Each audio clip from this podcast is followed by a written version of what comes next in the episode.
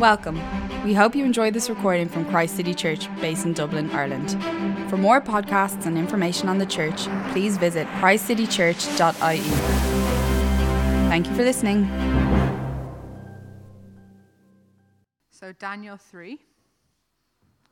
King Nebuchadnezzar made an image of gold, 60 cubits high and 6 cubits wide, and set it up in the plain of Dura in the province of Babylon.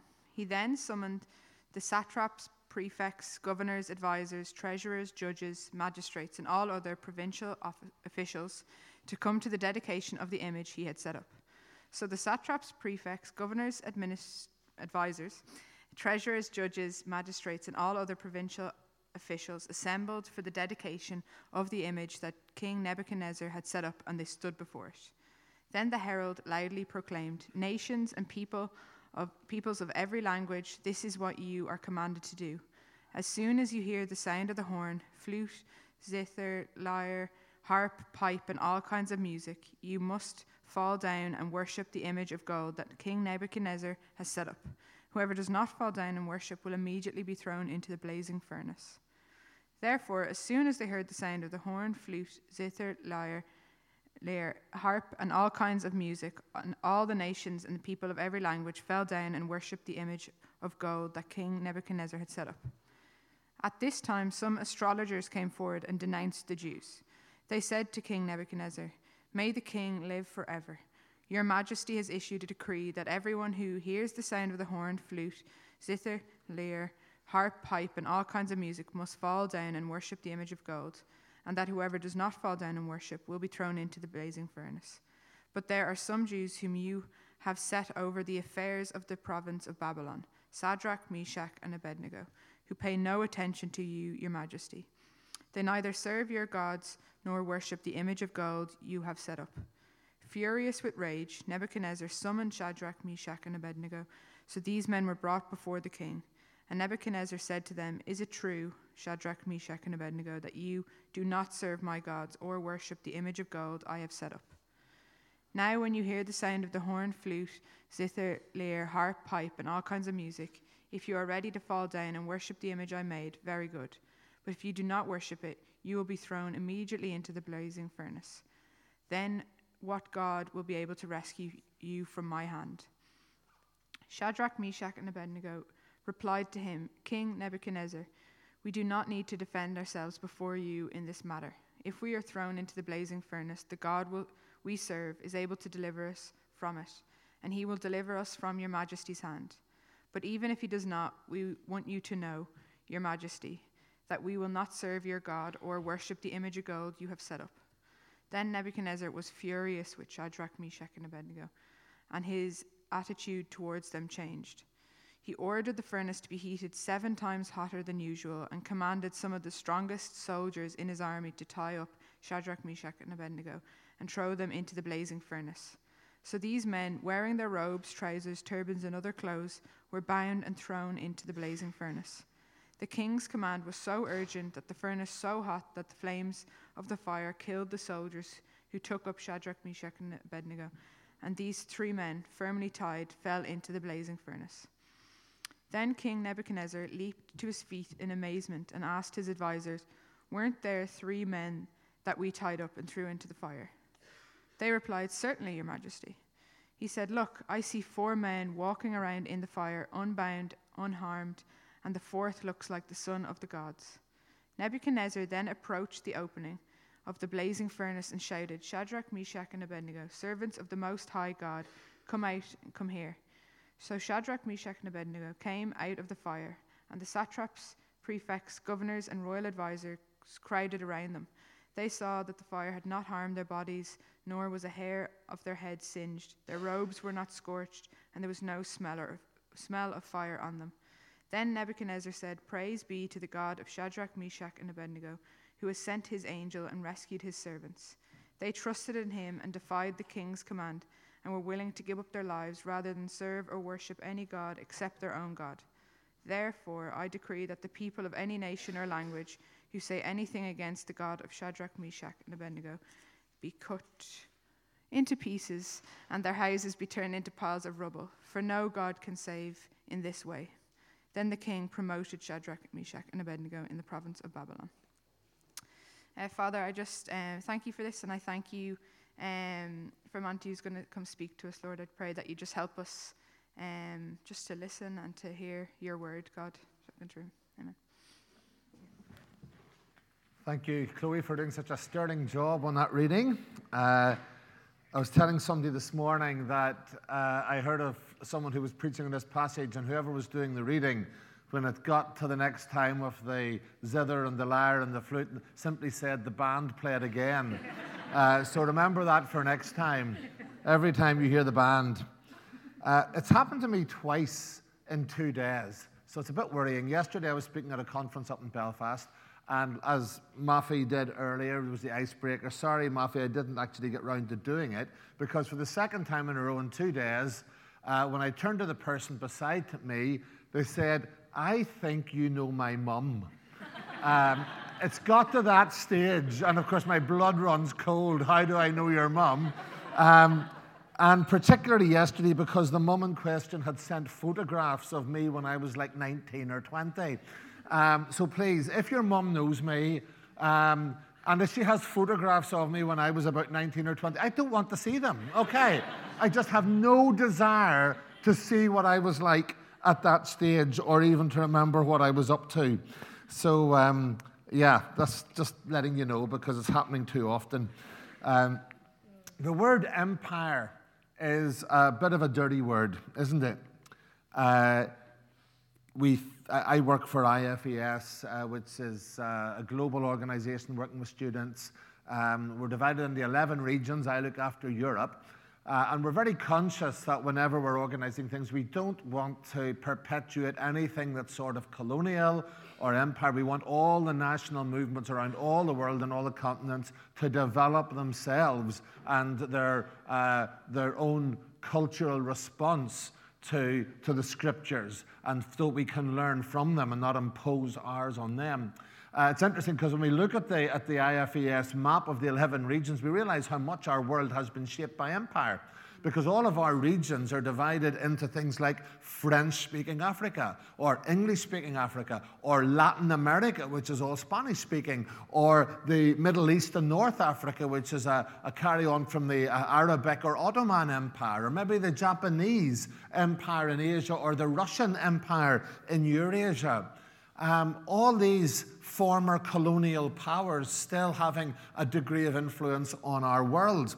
And it wasn't any different at this time in the scriptures. And if you read the Old Testament, there was the Babylonians and the Medes and the Persians and the Assyrians and the Egyptians. They were all empires. In fact, two of the most key parts of the scripture, two of the earliest stories, uh, involved God's people leaving an empire in order to set up something different.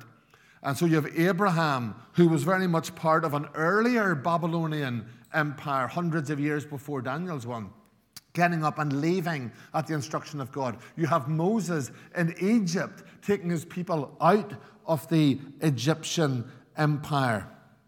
Uh, and it's not just a case of what empire, or, or, of whether or not we use the word empire. There's nothing particularly wrong with the word empire any more than there is with the word kingdom. The question simply is what empire? What kingdom?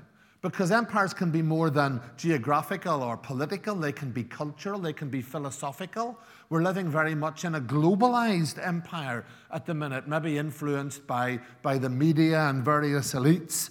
Uh, and we have to decide who is our emperor, who is our king. Jesus came to usher in a different type of kingdom. Now, these chapters in Daniel uh, are written in Aramaic. Most of the Bible is written in Hebrew or in Greek, but a few chapters in Daniel and Ezra are written in Aramaic, which was, of course, the, the, the language that Jesus spoke and is still spoken in some places today. And it was a contemporary and universal world context. People and exiles from many different nations had been brought to Babylon, not just the Israelites and the Judeans, many others as well. In fact, in verse 7, where you hear about the zither and the lyre, and I, I think in one of the older versions there's a sackbut in there, which I love because I played the trombone at school, and sackbut was sort of early trombone. And you've all these instruments mentioned, as Chloe knows too well, in several places in that chapter, and they came from different parts of the world. They, they, they, it was a real global band. So, world music, if you like, owes its genesis to, to Babylon and that concept to Babylon. Uh, and uh, what has happened uh, by the time we get to Daniel is, of course, that although Abraham obeyed God and left, although Moses obeyed God and brought his people out of Egypt, over a period of time, the Israelites had sinned by wanting to be an empire like the other empires. Uh, they had wanted a king like the other nations. Uh, and that was the key problem. Not that they wanted a king, because uh, eventually Christ was going to be their, their ultimate king. Nothing wrong with kingship, but they, but they wanted a king like the other nations. And so uh, they, they went for a Solomon and a Rehoboam who enslaved the people and behaved like the kings of the other nations. And you read the book of Kings and Chronicles, you see how many of the kings did exactly that. It's still a temptation, isn't it, for, for believers to, to want to model their power uh, uh, on the world's idea of power uh, and wealth. Uh, it's the power of the modern state that we know all too well. Uh, I work with students. Very often they have to work in the empire of the modern university, which has its own structures, and very often they feel excluded and marginalized from that. So, how do we live? How do we live in an empire where the values are very, very different from those that, that Christ wants us, has set up in his, his kingdom? Well, here, of course, there's inevitably going to be a clash. There's going to be a battle.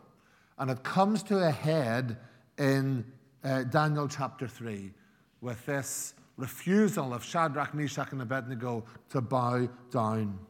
But the interesting thing is, if you're thinking, well, I could never be like them, I could never have the power just to stand out from the crowd at, at, at fear of death, um, they didn't do that in a vacuum. They were able to do it because there had been battles before the battle. There had been conflicts before the big conflict. They had won previous battles, and that enabled them and emboldened them in the power of God's Spirit to, to win the big one. We see it in chapter 1, where they, you probably dealt with it a couple of weeks ago, where they refused to uh, defile themselves with the food and the drink at the king's table. Uh, and I, um, people are disagreed over, well, what was so special about that food and drink? Why would that defile them? You know, they were going to have the vegetables instead. They would have been also offered to idols. Uh, you know, the, what, what, what was the issue there? Uh, and I think the key is not about the food and the drink itself, but the fact that it came from the king's table. Uh, you only dined at or with the food from the king's table if essentially he owned you. You were his loyal subject. Your allegiance was totally to him. Jesus had a meal with his closest associates the night before he died. You only dined intimately round the table with, with those who were your um, trusted allies, which of course made the, the, the, betrayal of the disciples all the more, all the more uh, difficult to take. But um, here, Shadrach, Meshach, and Abednego basically are saying to Nebuchadnezzar in chapter 1, they're saying you can change our names, you can enroll us in your universities, you can have us active in politics, you can make us as Babylonian externally as you want, but you will never own us. We will never be your unquestioning uh, subjects. Uh, we, will, we will be loyal citizens, but you cannot count on us as your allies. So they made a statement to show that at the heart we will be different. And there would have been other battles as well. Uh, and it's difficult because Nebuchadnezzar had been a patron to these guys, he had promoted them, he had trusted them.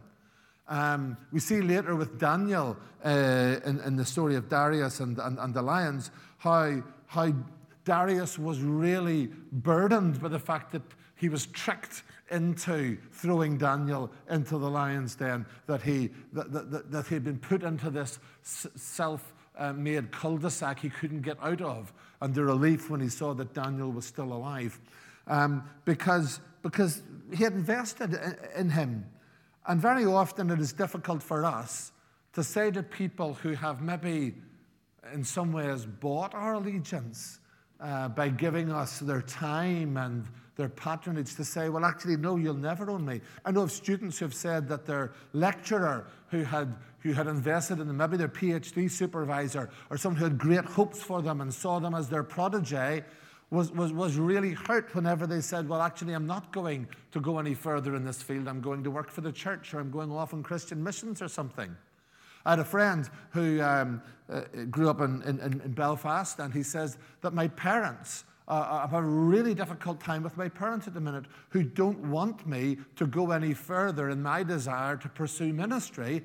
Um, uh, they, they, they think I'm, they said they've paid for my education. Why am I throwing it all away? Why can't I be like my big brother? His big brother was dabbling in drugs. He was coming home drunk every weekend, but he had secured a very good job in finance and that these nominal Christian parents would much rather that my friend was like his big brother because vocation and, and status in society was more important than obedience to God. So these battles may have to be fought from time to time, and then the stakes do get higher. Uh, the stakes will get higher. Um, sometimes, and we see this around the world, and maybe some of you have experienced this in your home countries or you know of folks who have, where, where standing up for God can be a matter of life and death. I think of Ajith Fernando, the Christian speaker from uh, Sri Lanka, who tells the story of three of the early Methodist missionaries to Fiji in the early 19th century.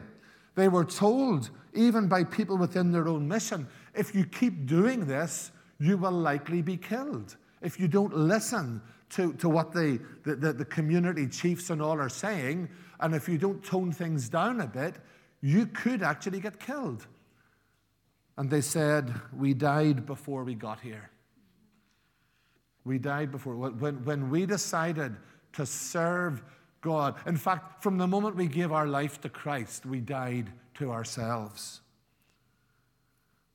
And there can be that road of suffering. Whenever whenever we find ourselves in conflict with the empire or the culture around us. And often that happens through bad political decisions. Uh, there was a racism issue here. The opponents of, of the three guys uh, highlight their Jewish origins in verse 12. Uh, they say that they are politically dangerous. They pay no attention, they say, to you, O king, uh, and we will be the victims of, of, injustice and misrepresentation at times. People will, will, will, will seek to say, you know, that you, that you are dangerous. Of course, an, an area of truth in that, uh, but, but it's, it, it's still extremely difficult to take. Some of you may have followed the, uh, the reports of one of the frontrunners for the leadership of the Scottish Nationalist Party, Kate Forbes, who is a committed Christian and has been vocal about her faith. She is an incredibly competent politician. She's been finance minister of Scotland at the age of 32. She is well respected and regarded as a person of integrity and honesty. Um, and uh, if it was just an issue of political competence, it would be a no brainer. But because she has been uh, open about her views on certain uh, social and moral issues, uh, people have declared her unfit for office. And um, it's interesting, though, that she is such a person of integrity that even in the, the, hysteria, if you like, of, uh, of, uh, of, of, of, the more woke uh, agenda, there are people who stand up for her and say, no, that should not disqualify her because she is so honest and competent. We can, we can actually uh, uh, trust her to, to, to tell the truth because if she really put political ambition above everything else, she would try to hide some of these things. But now we know she's an honest person. And one secular um, critique, uh, political commentator, had said, uh, what would you rather, who would you rather be ruled by? Somebody who is a dedicated follower of Jesus, for whom politics is not the center of their life, or people for whom politics is the center of their life and they want it to be the center of your life as well. And then he said, if evangelical zeal is something you want to be kept out of politics, then it's not Kate Forbes you should be worried about. It is those who are trying to impose their views on her and on you. So it will be difficult. It will be difficult. So, how do you respond to, to cultural conflict? Well, of course, there's three uh, cl- classic ways that have been put forward. First of all, to, to, to separate, not to engage, not to witness, not to interact, just to get out, go off and go off and live in, in, in, your own little world, or even emigrate, as some as many have had to do even for their lives at times. Uh, but but to decide, no, I'm not called to engage here. Uh, I will get out. Or to compromise, to lose our distinctiveness, to just go along with the rest. There's no engagement, there's no encounter because you just become like everyone else, you give in. And in each of those cases, the empire wins, either because they've got rid of you or because you've just become like them. And of course, the best solution is faithful testimony. They did that in chapter 1. Uh, they chose to engage, to be involved in Babylon, but when it came to the crunch, they stood up for what they believed. They were faithful in the little in chapter 1, so that'll enable them to be faithful in the much in chapter 3. There was an interesting article written a few years ago by an Australian guy called Steve McAlpine, and it was asking Christians, Are you ready for the second exile? And this, he said that the first exile was, if you like, the situation that Paul encountered in Athens and we have encountered in the early years after Christendom. And that is that, that faith and faith in the, in the true God is marginalized, it's off to the side. You can believe that if you want, you can sing your songs, you can pray your prayers, just don't bring it into the public square. Um, or it can take its place alongside everything else. And of course, Paul witnessed the, um, uh, the, the, the, altar to the unknown God, and he used that as a means of contact. And the, the, the sort of idea of Athenian apologetics is that you look for that moment of contact, you look for that place of contact, and you build a bridge. And it presumes that people are open minded. It presumes that if they find that point of contact, they're willing to think about it. And they're saying, well, actually, if I do come to believe, that's what I will, that's what I will believe. That's the church I'll go to. I, I like that. You, you make sense. Um, but McAlpine is saying things have changed. Uh, I mean, let me qualify. Apologetics is still extremely important, as much for the Christian, even if there are fewer seekers uh, especially in the Western world, if there are fewer seekers going to be convinced by arguments because there are so many presuppositions behind, still for Christians it's important that we know what we believe and why we believe, that it isn't intellectual suicide to be a Christian, and that there are answers to the big questions of life. But in terms of actually working in the hearts of, of seekers uh, and non Christians and unbelievers, there's so much work to be done before that because McAlpine says we're not living in Athens, we're living in, in Babylon. Uh, the, the, the um, those who drive the culture are now interested in bringing us back into the center. Um, that might seem strange, but McAlpine says they want to bring us back into the center not because they believe, not, not to hear what we have to say, but to ridicule us, to flay to flay us, to expose our real and alleged abuses, to render us naked and shivering before a jeering crowd. McAlpine says that what they want to do today is like Shadrach, Meshach, and Abednego standing up before the statue of gold while everybody else around us is groveling and going, for goodness sake, bow down to the stupid statue. You know, pick some other battle and just, just go along with it.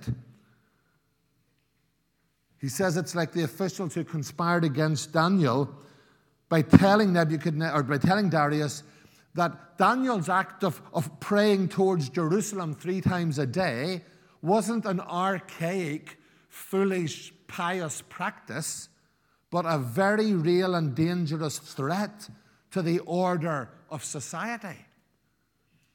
I have uh, colleagues who, who work in Belarus, um, and they're the only ones in our region that we know of who, um, uh, who have actually been up in court for their faith. Uh, still a, quite a strong regime there. And uh, why? I mean, why these harmless students are up in, in court? It's because somebody has bought into the idea these guys are dangerous. If it was just some pious platitudes and private religion, they'd never be there. But somehow they were regarded as a threat to the state. It's a wonderful story. Uh, Katya, a young woman who, who leads the group, uh, in order for the court to decide whether or not what they were doing was a threat to society and illegal, the court had to hear the entire evangelistic message of the event. Uh, and so God was preached in the courtroom.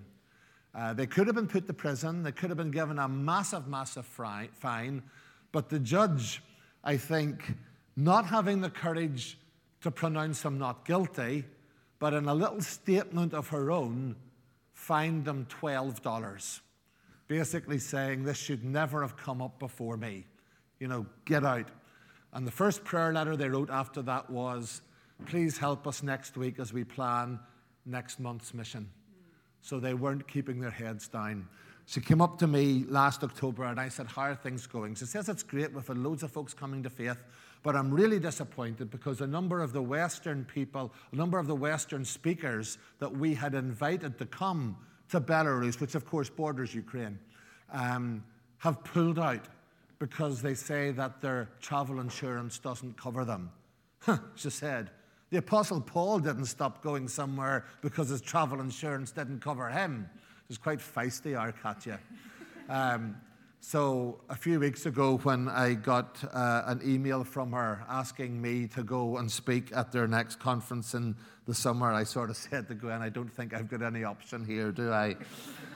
but Katya and the others are experiencing what uh, Shadrach, Meshach, and Abednego experienced everybody else saying, Listen, just keep your head down. But they counted the cost.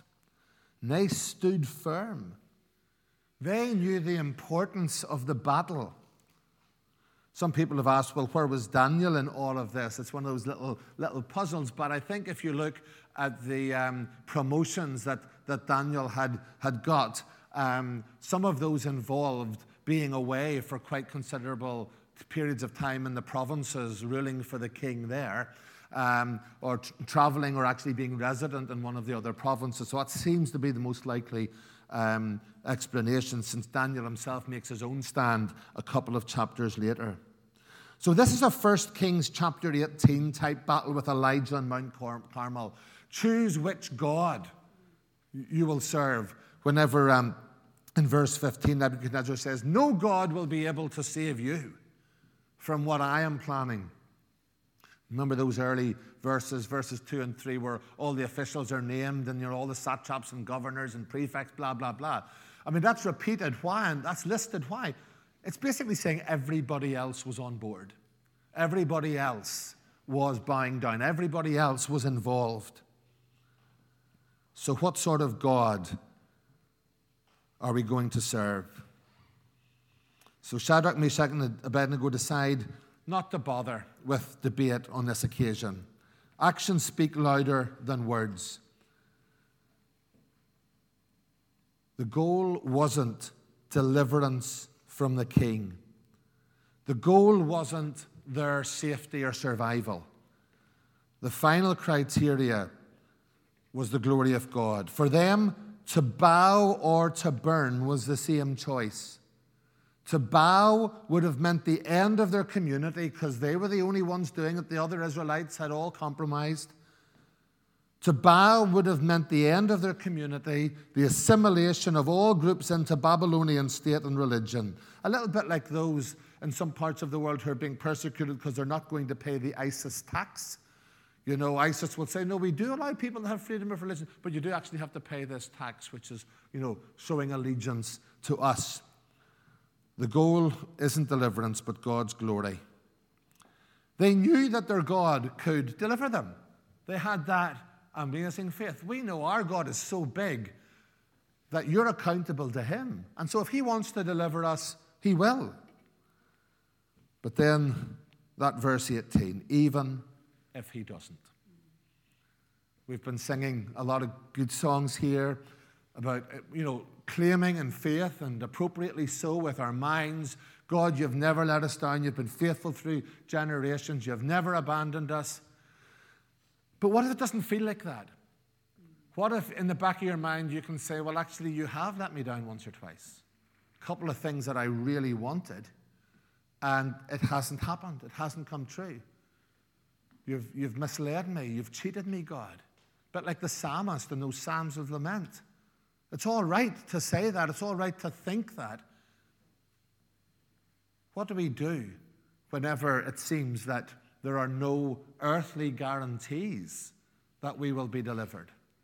Well, Shadrach and Meshach and Abednego had an eternal perspective.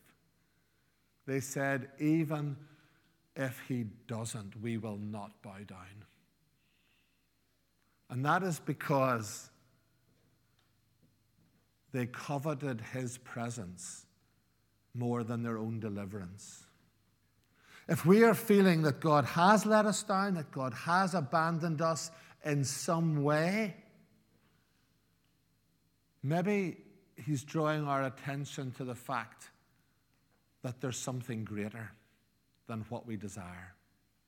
For us, the area in which we feel He has let us down is the ultimate. It's all we can see in our horizon. But maybe God is saying, well, actually, do you know what? I have something better. I have something greater.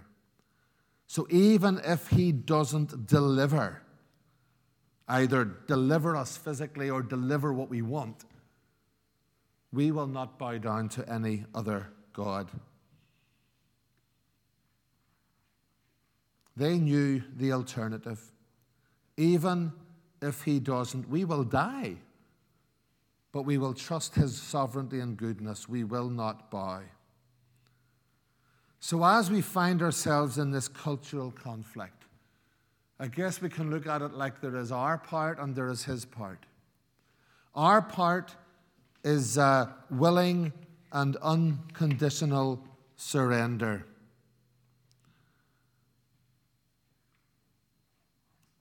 It says in, uh, in verse 28 Praise be to the God of Shadrach, Meshach, and Abednego, who has sent his angel and rescued his servants. They trusted in him and defied the king's command and were willing to give up their lives rather than serve or worship any God except their own God. What a great testimony from the mouth of the king who had tried to kill them. They willingly surrendered, an act of the will the paranoia, the self destructiveness of the empire is seen in the fact that it wasn't just throw them into the fire, it was done with fury and anger, stoked up quickly so that even the soldiers who accompanied them were consumed. Empires that are stacked against God end up destroying themselves. Think of how many poor, innocent Russians have been destroyed by Putin's megalomania.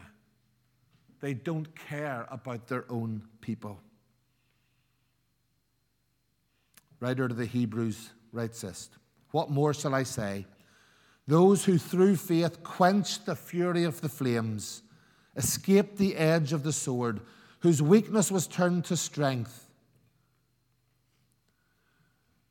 whose weakness was turned to strength, who became powerful in battle and routed foreign armies. Women received back their dead, raised to life again. There were others who were tortured, refusing to be released, so that they might gain an even better resurrection. Some faced jeers and flogging, even chains and imprisonment. They were put to death by stoning. They were sawn in two. They were killed by the sword. They went about in sheepskins and goatskins, destitute, persecuted, and ill treated the world was not worthy of them. They wandered in deserts and mountains, living in caves and in holes in the ground. But essentially, he's saying they knew it was worth it. They would gain an even better resurrection. There was something ahead better than even what they desired. Even than life itself, Paul in Philippians 1 Christ will be honored in my body, whether by life or by death. For me to live is Christ, to die is gain. That is the radical faith of the Christian. It's a worship song. Uh, I think it's by Rend Collective. I'm sure you've sung it a couple of times. I'm saying yes to you and no to my desires. I leave myself behind and follow you. I'll walk the narrow road because it leads me to you. I'll fall, but grace will pick me up again. I've counted up the cost. Oh, I've counted up the cost. Yes, I've counted up the cost, and you are worth it. I do not need safety as much as I need you. His presence rather than our deliverance. So that's our part, willing surrender. And then there's His part, the God who walks with us. Verse 25 What a privilege for these guys to see Jesus before his incarnation and before their death. You see, God didn't just deliver them, He was there with them in the fire. It's uh, Psalm 23, isn't it? Even though I walk through the darkest valley, you are with me. It's certainly Isaiah 43. But now this is what the Lord says He who created you, Jacob, He who formed you, Israel, do not fear, for I have redeemed you. I have summoned you by name, you are mine. When you pass through the waters, I'll be with you. When you pass through the rivers, they will not sweep over you. When you walk through the fire, you will not be burned. The flames will not set you ablaze. What Isaiah used as a metaphor became a reality for Shadrach, Meshach, and Abednego. This is better than deliverance. This is presence. Jesus asked his Father in John 17 that he would not take us out of the world, but that he would protect us from the evil one. That's Jesus' prayer for us. It might be a protection against compromise, a protection against losing our faith, a protection against physical opposition. But He's never going to take us out of the world that He loves or the world that He died for. He's going to keep us in it and call us to enter and serve. He walks with us. And He walks with us and He calls us because He Himself has felt those flames and he was not delivered. There was a later day when the fourth man was consumed. So don't underestimate the power of faith through weakness. In this story, the empire falls at the feet of faith. Don't underestimate that. The kingdom of God prevails not through strength, but through weakness and through sacrifice. The truth is not affected by the results who survives and who doesn't. The faithful don't always survive. Stephen had a vision of the presence of God and the Son of Man shining in heaven just as he died. That was God's purpose for him. There is still violence and extremism and burning going on of our brothers and sisters in this area where this story is set. Is God silent? Jesus is still Lord. God is still faithful. He doesn't always promise to deliver, but he promises to be present. I think of the Coptic Christians being martyred in Egypt and calling out the name of Jesus as they died. I think of Polycarp, the bishop of Smyrna in the second century who was up before the Roman empire, emperor, a bit like Jesus before Pilate, and the emperor said to him, You know, I have the power to release you. Just denounce Jesus, or, or, or you will die. I have wild animals, I have fire at my disposal. Just announce him. And Polycarp said, Eighty and six years I have served him, and he has done me no wrong. How then can I blaspheme my King and Savior? You threaten me, says Polycarp, with a fire that burns for a season and after a little while is quenched, but you are ignorant of the fire of everlasting punishment that is prepared for the wicked. Polycarp was burned at the stake and pierced with a spear for refusing to burn incense to the Roman emperor. At his death, he said, I bless you, Father, for judging me worthy of this hour, so that in the company of the martyrs I may share the cup of Christ. Folks, we are not alone. We're not alone humanly because there are almost more brothers and sisters we think. That's what's Elijah's lesson in 1 Kings 19 when he thought he was the only one left, and God said there were thousands others who hadn't uh, bowed the knee to Baal. But above all, we are not alone because someone walked through the fire for us. Our strength is in the crucified Christ. Jesus died because of similar religious extremism and violence. He could have escaped off the cross, but he didn't. He didn't compromise. He didn't bow down. He went there for us. And the Father didn't deliver him. In fact, the darkness was so great, it was as if the Father's face had turned away. He felt abandoned and alone. My God, my God, why have you forsaken me? But he did that so that the flames would never touch us. The flames of judgment would never touch us. He did it so that we would never be abandoned. He did it so that we would not only be delivered from our sin and from guilt and from shame, He did it that we might have His presence forever. Let's pray. Heavenly Father, we thank you for your faithfulness. We give you thanks that we can trust you ultimately, whatever the future may hold, that in life and in death you are our only hope. We give you thanks that even if we do not get what we desire, we can never lose what you desire for us. In Jesus' name, amen.